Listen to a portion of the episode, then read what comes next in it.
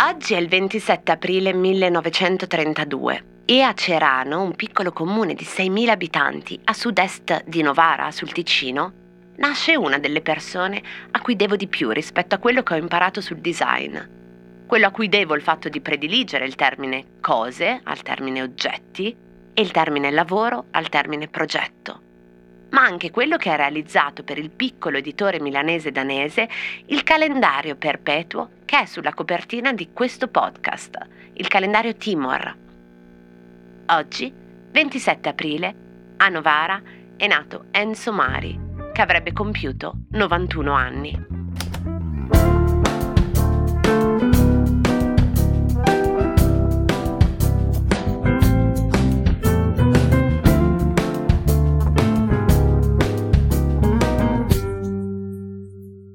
Cosa c'entra Enzo Mari con Antonio Gramsci? Eh, ho parlato molto, è da 50 anni che parlo, faccio progetti e allegorie per contrastare, ma è quasi impossibile.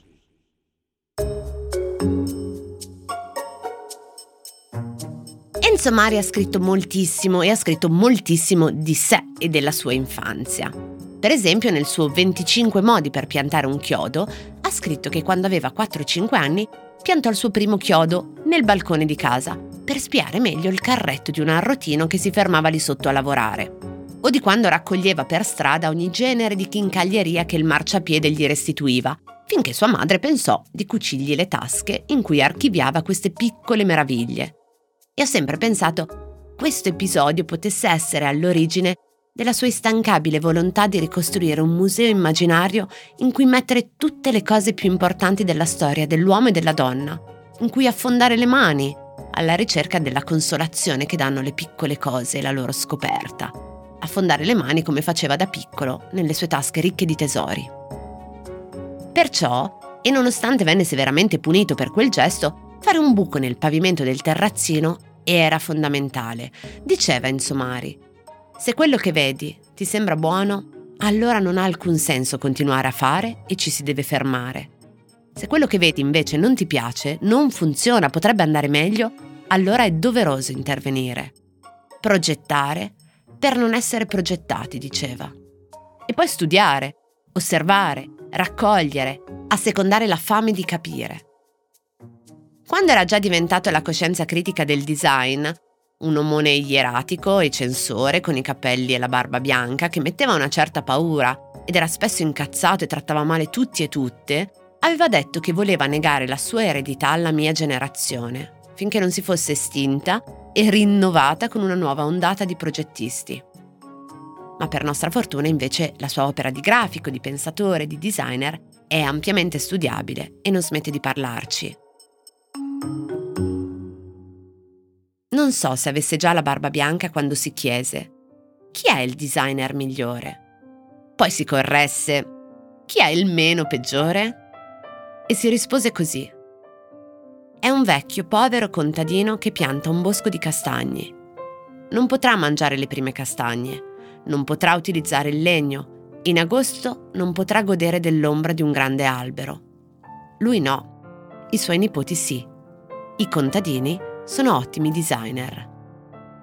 Ecco, Enzo Mari che ci ha fatto vedere quel bosco di castagni. Constatando, perché c'erano già dei prodotti di design o di non design, eccetera, il mondo era già pieno, guardando inorridito il formalismo, la stupidaggine di questi prodotti e capendo immediatamente che erano merce erano solamente merce, cioè cose da vendere facilmente, mi sono proposto già da allora, cercavo di capire che cos'era la forma. Ho guardato la forma degli antichi. Allora ho cercato, sono andato a scuola da solo, andando dai veri maestri che sono gli autori, quali non li guardavo come cose da imitare formalmente, perché sarebbe stata una sciocchezza di riproposta neoclassica, me ne guardo bene da fare un'affermazione, ma che mi sono stati utili per capire come mai qualcuno ogni tanto apre una finestra sull'infinito. Pensiamo al calendario che c'è sulla copertina di Cosa c'entra, il Timor. Alla base di un calendario perpetuo c'è l'idea che l'oggetto non abbia orpelli, che sia il più ecologico possibile dal punto di vista produttivo e che coinvolga attivamente l'intervento consapevole del suo utente, come ricordargli il perché della sua esistenza, ma anche il come del passaggio del tempo. È l'idea di un calendario che non vada buttato ogni 365 giorni e di cui invece si sia costretti a tenere lo scorrimento col rituale della regolazione manuale. Un esempio plastico di design ecologico. Eppure, Eppure, beh, se scegli di mettere al mondo oggetti, in fondo una qualche forma di compromesso con l'ecologia, anche intellettuale, da qualche parte la devi fare. Non deve essere automatico lavorare per le masse alienate, come dici, vendendo al pubblico borghese. Non deve essere facile considerare la grande arte popolare, unita, totale, e poi operare con la piccola serie di un movimento artistico d'avanguardia. Dichiararti ambientalista o oggi parlare di sostenibilità e continuare a mettere roba su questo pianeta. Mari, insomma, ha abitato, come si dice oggi, la contraddizione e infatti nel tempo il suo lavoro è stato molto malinteso. Io avevo detto che avrei inviato il libretto con le istruzioni a tutti quelli che mi pagavano le spese postali, ricevo qualche migliaia di lettere ma alcune, diverse centinaia, sono fogli manoscritti, magari in lingua inglese, su carta quadretti, eh, tre, quattro pagine, dove mi danno del genio puro, uh, gli oggetti che ho fatto piacciono loro moltissimo, qualcuno dichiara di volerli realizzare tutti, infatti eh, hanno uno chalet sulle Alpi o sulle montagne molto rocciose e questo stile rustico, siamo ancora nel kitsch. Forse il caso più lampante è quello del manuale di autoprogettazione del 1974. In pratica, un libro di ricette con ingredienti reperibili a basso costo in qualsiasi ferramenta per potersi fare i mobili base dell'arredamento, tavolo, sedia, letto, in maniera autonoma con assi di legno, viti e bulloni. Da molti questo manuale per un'autoprogettazione fu interpretato come una specie di Ikea ante litteram. Oggi è un libro molto costoso, impiegato in maniera più esibitiva che concreta, direi esattamente con lo scopo opposto per il quale nacque, che era di rendere le persone consapevoli in modo tale che non acquistassero cose a caso, ma che sapessero profondamente come sono fatte le cose, per poterle capire, riparare, ma anche giudicare in tutti i loro aspetti, incluso il prezzo. Quante ore di lavoro ci sono dietro a una sedia?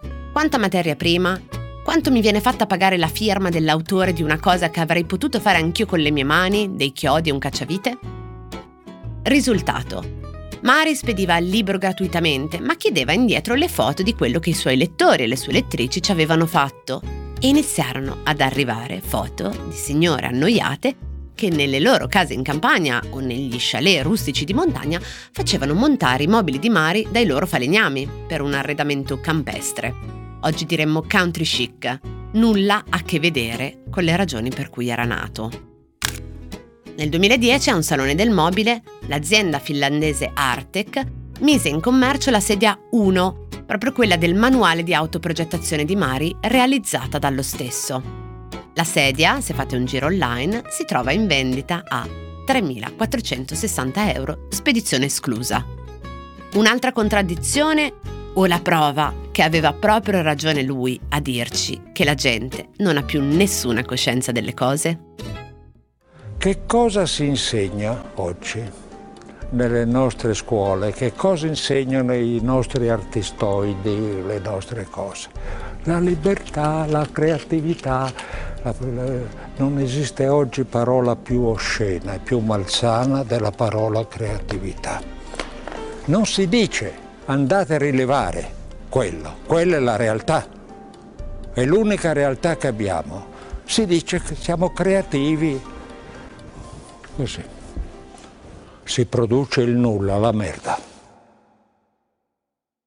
Cosa c'entra Enzo Mari con Antonio Gramsci, insomma? È una risposta non riducibile alla coincidenza per cui tra cinque anni esatti, il 27 aprile 1937, Gramsci morirà.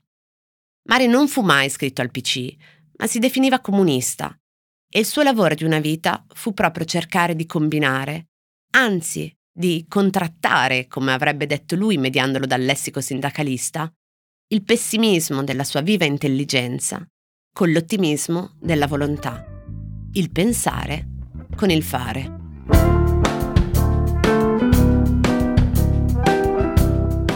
Cose arrivate da vari luoghi, epoche e situazioni.